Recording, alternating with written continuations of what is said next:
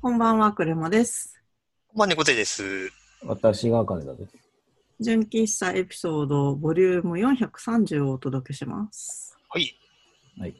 うん。 3人で揃うのが久しぶり。そうですね。まあ、月1とは言いつつ、1ヶ月ちょいですかね。うん、うん。で、前回がね、私と猫背さんだけだったので、はい、はい、はい。はいちょっと、あ、そうか、そうか。そうそうそうそう。うん3人揃うっていう意味だとそうだ。 3人揃うのが結構2ヶ月ちょいぶりぐらいですが、うん、うん。えいーっと私だけが多分状況よくわかってないんですけど、ええっと、ー、皆さんお元気でしょうかはい、はい。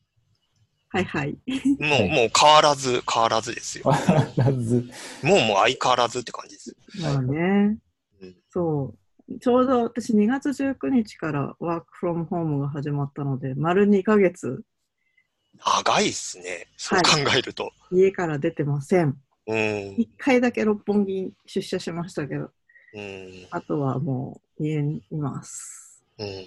僕もこの前、金曜日かなうん、に、あの、ちょっと、おせ、お世話になってるというか、行きつけ、行きつけでもない、あの、歯医者に行っうて、んちょっとち治療があったんで行ったんですけど、うんうんなんか久々になんか自転車に乗ってちょ、ちょっと遠出というか、うんうーん、なんか、すごい気持ちよかったですよ。ねえわうかる。ん。通勤がすごいいい運動というか気分転換だったんだなっていうのをうん。わかなんります、か、今まで、うん、なんか徒歩圏内というか、生活圏内というか、うん、本当に近所のコンビニとスーパーぐらいしか行くところがないので、行くところがないというか、い行けないので、うん、うん、なんかそういう用事があって、こう、ちょっと遠出するっていうのが、ああ、ここんだけこう気分が変わるもんなんだな、みたいなのうは、うん、ん。ちょっと思った。わかります、わかりますうんうん。でも今日は天気がいいので、ちょっと昼間散歩行こうかなと思ってて、うん。なんかあの街中じゃなくて、すごい田舎に住んでるので、山の方だったら、あの運動ということで、よかろうと思って、うん、うん。後で行くつもりです。あちなみに今は日曜日の朝に収録をしてます。おい。ということで、えっと、今日のネタは何話そうかなと思って、過去回を見てたんですけど、うん。まあ、もう大体ネタがほぼ出尽くしてるという かまあ自宅勤務あと動物の森、ズうん。うーん。ムあとはまあリモートワークとか、うバん。ーチャル背景とか、まあ、そんな話でしたが、うん。うん。まあ近いテーマなんですけど、えっとちょっとだけずらした話をしてみようかなと思います。うん。で今まであのこの番組を聞いてくださってた方はご存知かもしれないんですけれども私の趣味があのサルサっていうダンスでうん。あのこういったことが起こる前はですねずっと海外に、まあ、年に2回ぐらいかな行って、うん。うん。そのイベントに出てたんですよね。うでんそこで全世界からこう踊る人が集まってきてすごいいい DJ さんが来ていい先生が教えてくれて、まあ、4日間ぐらい同じ大きい会場でワイワイしてっていうのが常だったんですけど、まあもうそういうのが一切できないので。うん。えっと、っていうことで、オンラインで、そのうん、サルサのイベントを実現しようっていう方々がいらっしゃってですね。それがちょうど昨日と今日か、土日でやっているので、すごいオーガナイズされて面白いなと思ったので、ちょっと仕組みの、やり方の仕組みを紹介したいなと思います。ほいほい。で、なんかまあ、Facebook の上でやっていて、えっと、もともと背景で言うと、そういうイベントをやろうっていう前に、えっと、みんなでこの大変な期間を素敵な音楽を聴いて乗り越えようみたいな感じで、有志の DJ の人たちが、時間割を決めて1時間ずつ、えっと、うん交代でかけるっていうのが、そもそもそういうグループのページが立ち上がって、うん。で毎日毎日日替わりでちゃんとみんなで交代でやってたんですよ。うん。で最初のうちは本当10時間とかあの時差がちょうどあるから時差を利用してうん。アメリカの人とヨーロッパの人と、まあ、あとたまにアジア圏の台湾とか日本とかあとトルコとかの人もやっててちょうど時差があるからみんな自分の都合のいい時間に枠を取っていくみたいな。うん。感じだったのが、まあ、どんどんどんどんもっとあの、みんなで力を合わせてやろうみたいな動きになったっぽくって、うん。えっと、コングレスって呼ばれてるその集まり、イベントみたいなやつをやろうってなって、で、Facebook のイベントページを作り、そこうんに何時から何時はこの人っていうことで全て時間割が投稿されて、で、オーガナイザーの人が5人いるんですけど、うんえっと、スロットが2個あるんですよ。で、えっと、うんうんうん DJ のスロットが1時間枠で、あ12時間あって、えっと、先生、サルさんの先生のスロットがあって、それは6、7時間ぐらいかなで、1時間のコマがあって、2個並行して動いてるわけ。うん。で、本当のコングレスもいろんなお部屋があって移動していいんですね。うん。で、それと同じ感じで、ちょっと、あの、先生のレッスン受けてみたけど、まあちょっとついていけないかもって思ったら、DJ の方でもいいよみたいな感じで、うん。その雰囲気も再現されてるんですね。スロットが2個あることによって。うん。で、えっと、それぞれの DJ の人が自分のページ、Facebook のページでライブを始めると、オーガナイザーの人がそのイベントページにライブ始まったよって投稿して、うん。みんなその個人の人のページに見に行くみたいなう感ん。じになってて、昨日、すんごい久しぶりにそのオンラインのサルサのレッスン受けたんですけど、うん。あの、韓国の先生なんですけど、すっごい教えるの上手で、うん。めちゃ面白くて、ああ、これは定期的にやってほしいとか思うい、ん。うん。で、先生がスタジオで一人で教えてて、うん。時々、え、僕ちゃんとできてるとか、なんか、みんなこれ分かってるっていうのを誰もいないからすごい変な感じなんだけどっていうのを言いなうがらん。教えてたんですけど、うん。で、もうすごい臨場感があって、私テレビの画面に映してやってたから結構大きく見れて、うん。うん。で、普段だったら、その、先生の前にスタジオの鏡があって、自分が先生より後ろにいるから、うん。えっと、自分と先生が一緒の鏡に映るんですよ。ああ、なるほど。リアルなレッスンだったらね。うん。だから動きの違いとかがわかるわけそうでそうすそうそよね。う。先生と自分の動きの違いが何が違うんだろうって見れるんだけど、うん。当然オンラインだから、先生しか鏡に映ってなくてうん、あれなんで私映んないんだろう とか思って、うあ、これオンラインだったみたいな感じだったんですけど、ん。うん。それもまた面白いみたいな感じで、うん。うん。想像以上にオンラインのレッスン良いっていうことが分かっておーおる。で、質問もみんなそのライブのコメント欄で、ーうん。どこそこのショルダーの肩の動き分かんないから、ちょっともう一回説明してくださいとかう、ん。うん。コメントしてて、だからみ見てる方も一緒に踊りながら、うん。わからないところは聞いてみたいなそう。そうそうそうそう。うん。っていう感じでいいなって思って、で、その後、あの、もう一個ぐらい聞いた見たのか、あの、ミュージカリティってこう音楽性うサんル。サの中でこういう楽器使われててこういうリズムだからここはこういう動きだよみたいなことを受けた授業があるんですけどうん。めちゃいい授業でうん。その Facebook のライブビデオってしばらくというか消さない限り残るからうん。うん復。習もできるし、そうか、そうか。アーカイブ残りますもんね。うん、だかうらん収益っていうポイントを除けばなかなかいいのではとかそう、そうか、そうか。まあ、ちょっとマネタイズのところはね、まあ、考えなきゃいけないところありますけど。そうなんですようんだからマネタイズだけ Facebook 上で投げ銭なり、なんかああ見。るのにお金を課金とかっていうのができれば、うん。かなりこれはいい、なんだろうな、ダンスとかに限って言えば、う今ん。だと思いました。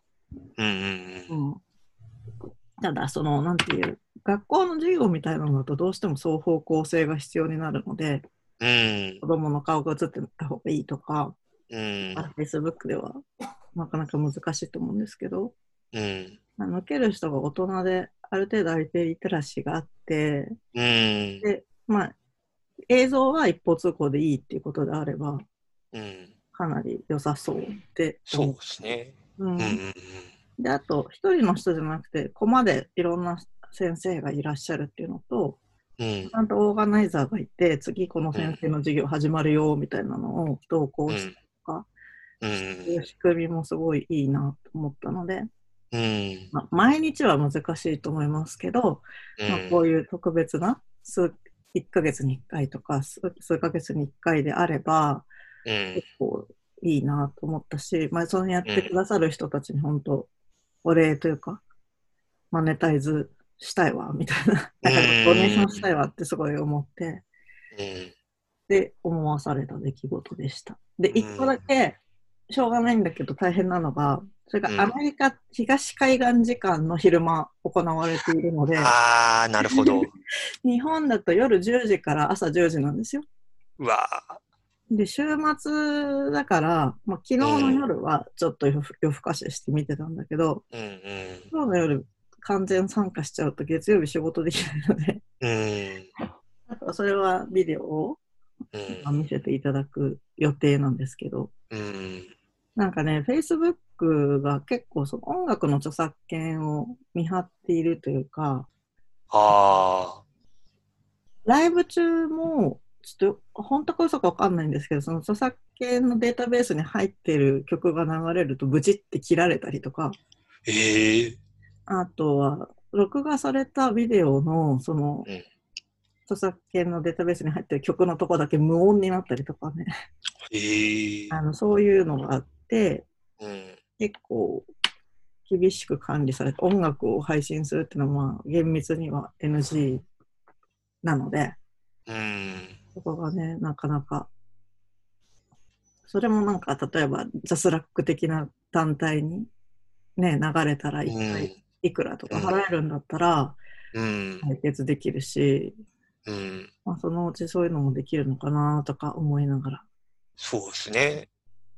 結構あれ、あれですよね。DJ のこう配信みたいなのも最近よくツイッターとかで見かけますけど、うん。あの辺はもう、なんでしょう、ドミューンとか、ああいうとこはもう、 そういう著作権周りの契約を割と包括的にやってるから、うん。特に問題にならない、 ならないのか。うん、ドミューンはもしかしたらね、そうなのかもしれないですけど、うんうん個人の DJ の人がフラッと外すのだと、うん、もう契約してないから、そのプラットフォーム上で、うん、契約してくれた方が、まあが、うん、いいのかなとか思いますけどね。うん。多分なんかそのまんま流すとあれですけど、うんなんかその、なんかカバーしたり、アレンジしたりみたいなところだと、確かう YouTube だとその、権利処理を代行してくれるとかなんかあった気がするんですけど、うんうん、うん、やっぱその DJ ってなるとね、音源そのままなので、そうですよね、ね、そこが難しいところですよね。うん。うん。もしかするとそのコロナ時代、なんか今、ウィズコロナ時代ってよく使われてる気がするんですけど、うねん、なんか最近よく聞きますよね。ビうんウィズコロナなのか、アフターコロナなのか。うんでも多分、アフター使わないのは終わらないからずっと共存するしかないっていう意味でウィズを使ってるのかなと思ったんですけど、うん、うん。まあ、そのウィズコロナ時代の権利処理みたいな うん。こともだんだんみんな考えていくのかなって思ったりした出来事でした。うん。うん。うんうんでまあそれとともにじゃあ次の話題に行こうと思うんですけど、うんあうのごひいきの飲食店をどう守るかっていうのがあはっいて、はいはい。あのーあとダンススタジオとかもなんですけどその物理で行かないとお金が払えないタイプの業態、どうするかっていう話で、で、なんか、前回も話したかな。ダンススタジオとかに関しては結構ドネーションっていうか、うんクラウドファンディングとかでお金をお送りしたりとかしてて、何個かはお払いしたりとかしたし、あと、お店に関してはお取り寄せをさせてもらってて、うん。結構ね、あの、お寿司の職人さんにうちまでデリバーしてもらったりとか、 ええ。あの、そうそう、わざわざやってらっしゃって、今日はこの地域に配るんでよかったら、みたいな感じで、その人も Facebook 上で募っていて、あ、そういうレベル。えな、ウーバーイーツとかじゃなくて、うんうん、ほんとその職人さんが Facebook 上でうん、呼びかけていくみたいな。そうそう、個人の、その人の Facebook ページがあるんですよ。うん。で、あの、今日は千葉県強化日みたいな感じで、うん。千葉県の方で食べる人いませんかみたいな感じでやってて、そ、それに乗っかって申し込んだりとか、うん。あとはもう本当クール宅急便で送ってもらったりとか。うんうんうん。っていうのをして、もう、ね、数千円レベルなんで、焼け石に水かもしれないんですけど、まあでも、もしかして役に立つのであればと思って、うん。やっぱ好きなお店は、ちゃんと通わ通ったりとかしないとね、うん売。れちゃったら困るなと思って、うん。まあ、幸いにして自分の仕事が、その、ありがたいことにワークフロームホームできて、うん。まだその直接的な影響を、経済的な影響を受けてない業種なので、今んとこ自分はすごい稼いで、それをうん。その直接的に被害を受けてる方々に、なんかお渡しできたらいいな、みたいな感じで、うん。頑張って働いて、それをね、月に多分上限にも3万円ぐらいかな、決めて、あちこああ、なるほど。うち、うん、5000円くらいずつ使えるようにしてやってますっていう感じうでん。うす。ん。うん。うんなんかうちも割と近所にその紅茶屋さんができたんですよ。うんうんこのもう3月入ったぐらいにできて、できたばっかりでほほんとできたばっかりで、うんで、その、要はお店を開けるためのなんかクラウドファンディングとかもやってたぐらいなんですけど、だ。うんなんかそこも結局その3月、多分開いたのが3月20日とかだったんですけど、すごいタイミングでしたね。そうなんですよ。で、それで結局開いて早々に、まあね、コロナの影響とかもあって、うん。まあ営業時間短縮したり、テイクアウトにしたりっていうのを経て、最終的にちょっと店をしばらくお休みにしちゃうっていううんうんアナウンスが出て、で、一応なんかその通販、その、要はお茶っ葉というか、その紅茶自体の通販とかはやっていて、うんうん、しばらくはその通販でやってきますみたいなうんアナウンスは出てたんですけど、うん結局お店開いて1ヶ月もしないうちにね、こういうことになるっていうのがすごい気の毒で、本当ですうね。ん。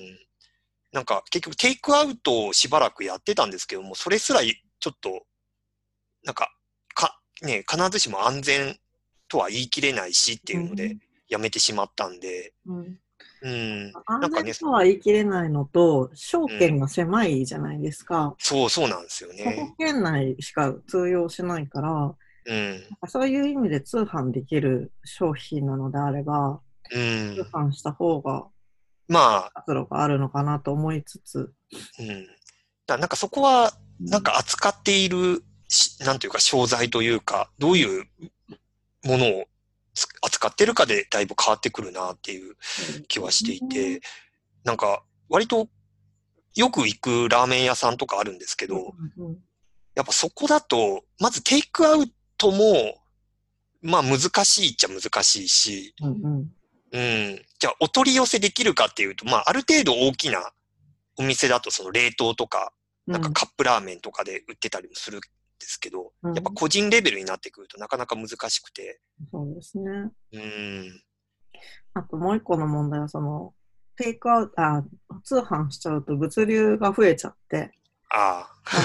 物流の人たちが今すごく大変な思いをされてるっていうのが、すごく気にかかっていて、うん。なんか気軽に通販していいのかっていうのとか、うん。でもしないとそのお金が支払われなくなるから、うんまあ、節度を持って頼んだ方がお金がうんね、回っていいのかなっていうのはうん。すごい考えて、で、なんか、通販、てか、ヤマトさんとか、あうの、んサワさんとかが玄関に来た時とかに、すごいひどい対応するお客さんもいるっていうのを読んで、うん。うん。無言で消毒液かけたりとか、ええ顔にうん。とか、あと、なんかお前がウイルス運んでんだよっていう暴言を吐いたりする人がいるっていうのを読んで、もうすごい辛くなって、 うん。私はもうすごい、なんだろうね、いつもありがとうございますみたいな感じで接するようにしてるんですけど、うん。うん。うん、一応今はね、ドアを開けて受け取るようにしてて、うん。なんかね、や、あの、ヤマトとかだと、あの、前もって伝えておくと、家の前に置いてうん帰るっていうのも選べるって、ね、アナウンスも出てたので、で、その前もって伝えるのはどこで伝えるんですか電話するのなんかう、んあの、黒、僕もちょっとやったことないですけど、黒猫メンバーズとかに入ると、あ、はいはい。あの、要はいつ頃お届けしますよっていうのが LINE とかで通知が来るんですよ来てる来てる。ね。うん。で、多分なんかあそこで設定が変えられるんじゃないかなっていう。なるほどね。ちょっと見てみよううん、ちょっと僕もやったことないし、割と普通に受け取ってるのそう。なんかうん失礼かなって思って受け取ってるんですけど、で、逆にその対面することで彼らのリスクを上げるのであれば、置いてもらった方がいいのかとか思って、うん、うん、確かに LINE に説明が書いてある気がする。ちょっと後で読んでみます。うん、うん。うんはいはいただなんかまあ通販で買うときに、まあ僕も最近ちょっと心がけてはいるんですけど、うん。割ともうなんか必要なものをまとめて買う。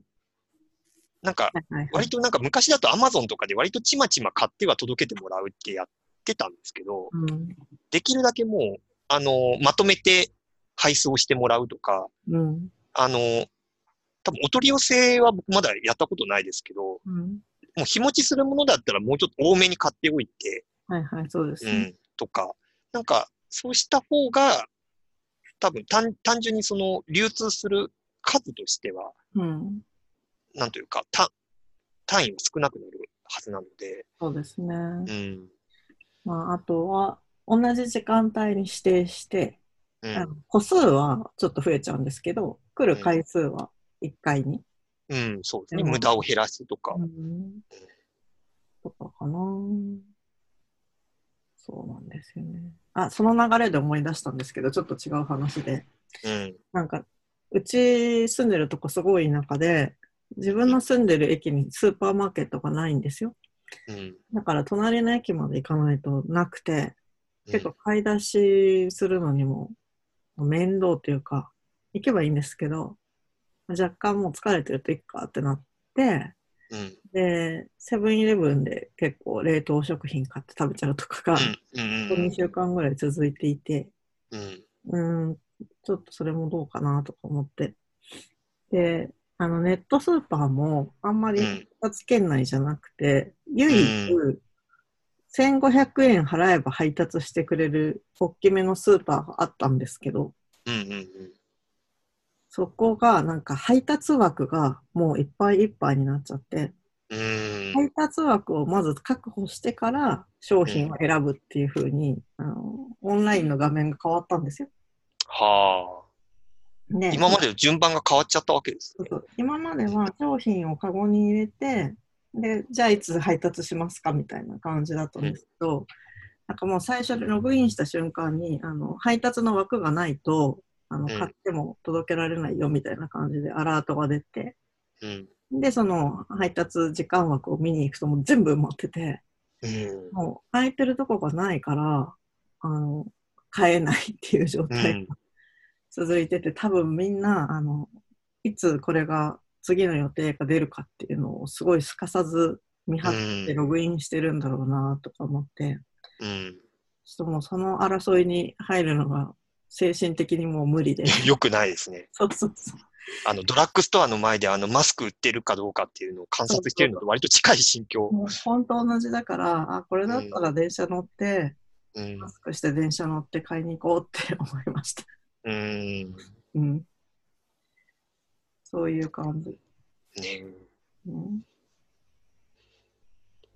僕もネットスーパーはあんまつね、使ってないですけど、うん。やっぱなんか、で、近所のスーパーい行ったら行ったで結構混んでたりするので、そう、それが良くないとか言うじゃないですか。うーん、と、とはいえ、 ねえ、うん。やっぱ必要なものを買いに行ってはいるので、そうなんですようね。ん。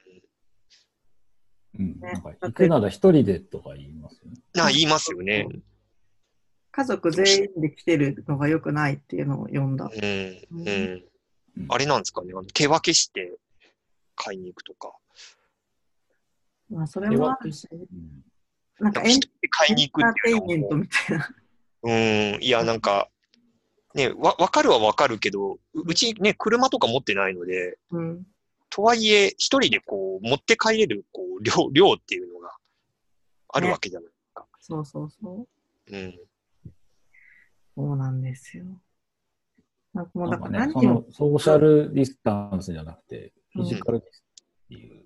あ、ねえ話を、うん。そのみ、みんな最近言ってて、でも社会としてのつながりは持っていないといけないっていう、うんうんうこん。の感覚の違いみたいなものがそうですあるんじゃなねい。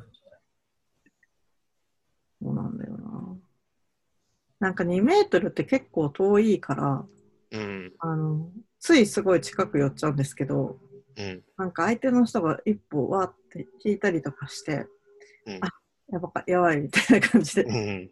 なんか2メートル取ろうとしたりとかしてて、うん。そうすごく、なんて言えばいいんだろう、気をつけるべきポイントが変わりましたよね。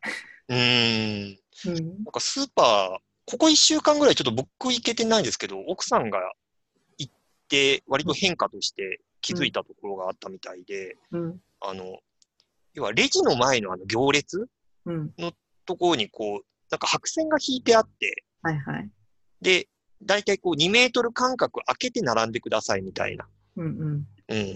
で、割と店員さんがそこのもう2メートル間隔あ空くように指導していて、うん、結構その行列が割とお店の前あたりまで、こう、入り口あたりまでこうずらーってなってるみたいうん、なのをなんか見見たらしくて、うん、だからその 2, 2メートル開けてかつ、こう安全に買い物するみたいなのを、多分お店の人もすごく、なんか配慮しなきゃいけないみたいうん。な。うん。そうなんですよね。うん。ああとなんかレジの前になんか透明なカーテンみたいなのこあはう、いはい、ぶら下げて、あねる。飛沫感染防止みたいなのやってたり。うん、うん。ただなんかそれ、それやりつつ、結局その荷物詰め、こう、ビニール袋とか、ね、あの、あ、レジ袋とか、あの、エコバッグとかに荷物詰めるところで割と人がごちゃっといるみたいうん、うん、な 問題もあったりするので、うん。うんなんか、なんでしょうね。最終的には入場制限とかかけないとそこのコントロール難しいんだろうなと。そうですね。でも入場制限かけると、今度はお店の前で列ができる。 ねうん。だからそうでねす。ね。だから、時間をずらすしか方法論がなくて。うん。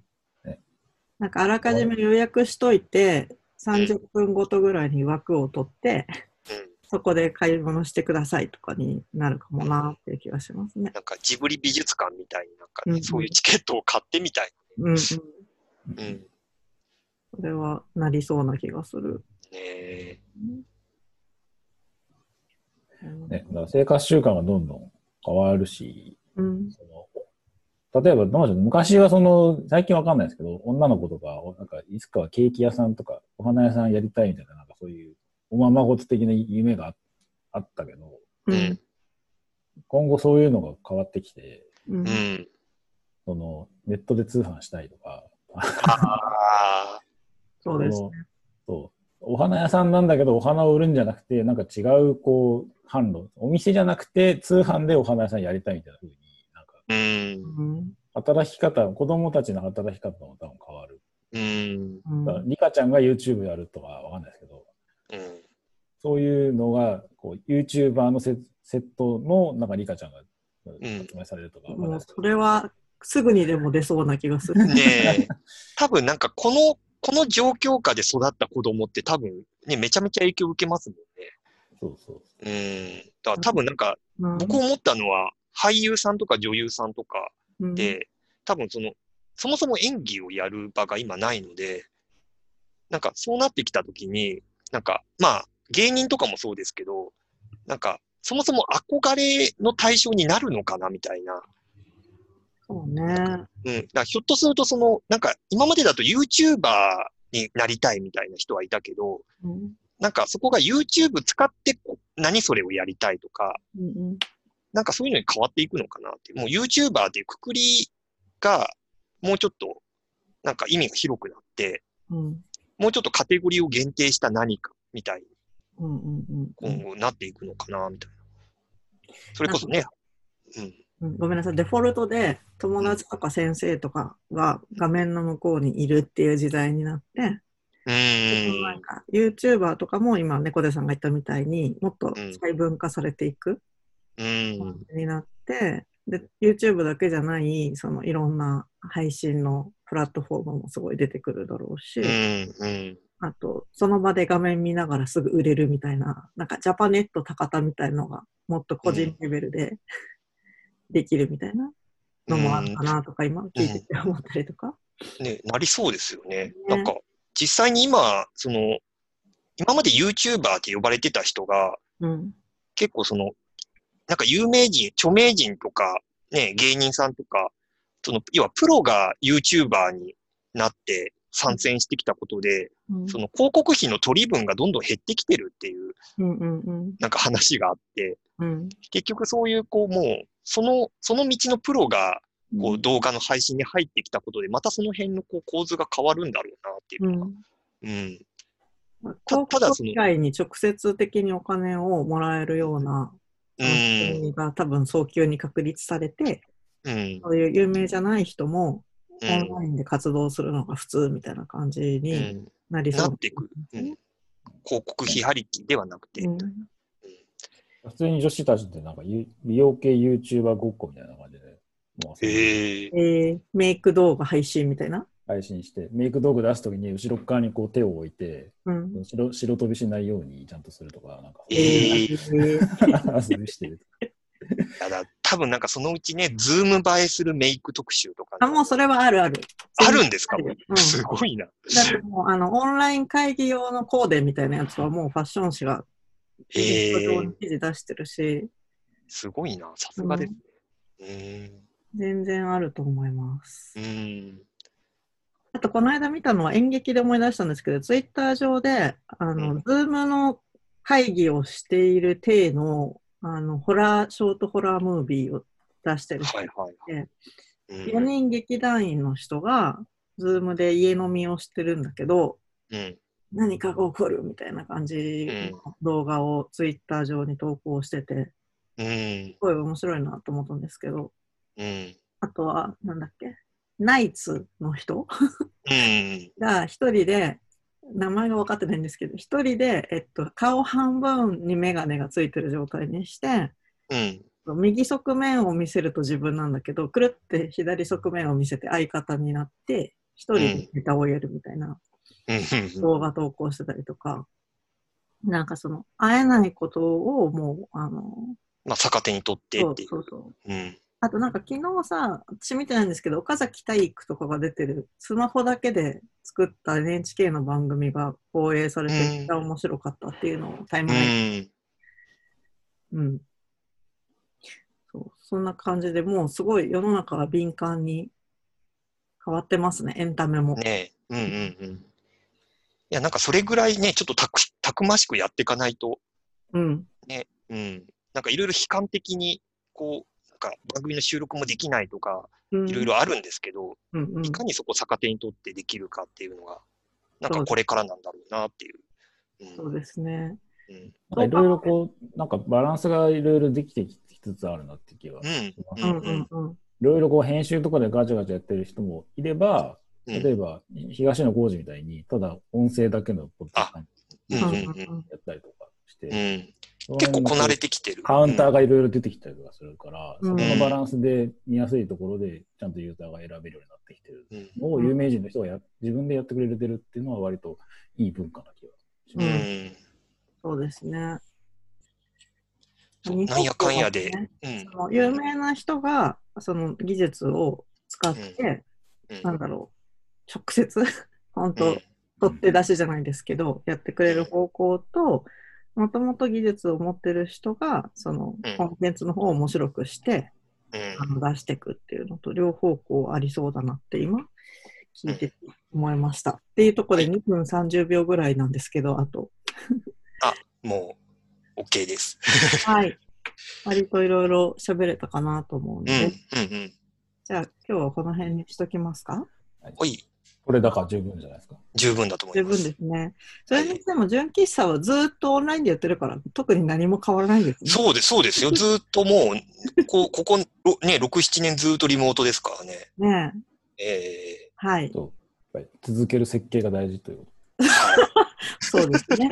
えね本当に。じゃあそんな感じで今日はこの辺にしたいと思います。では、おやすみなさい。えおやすみなさい。と。安いなさ。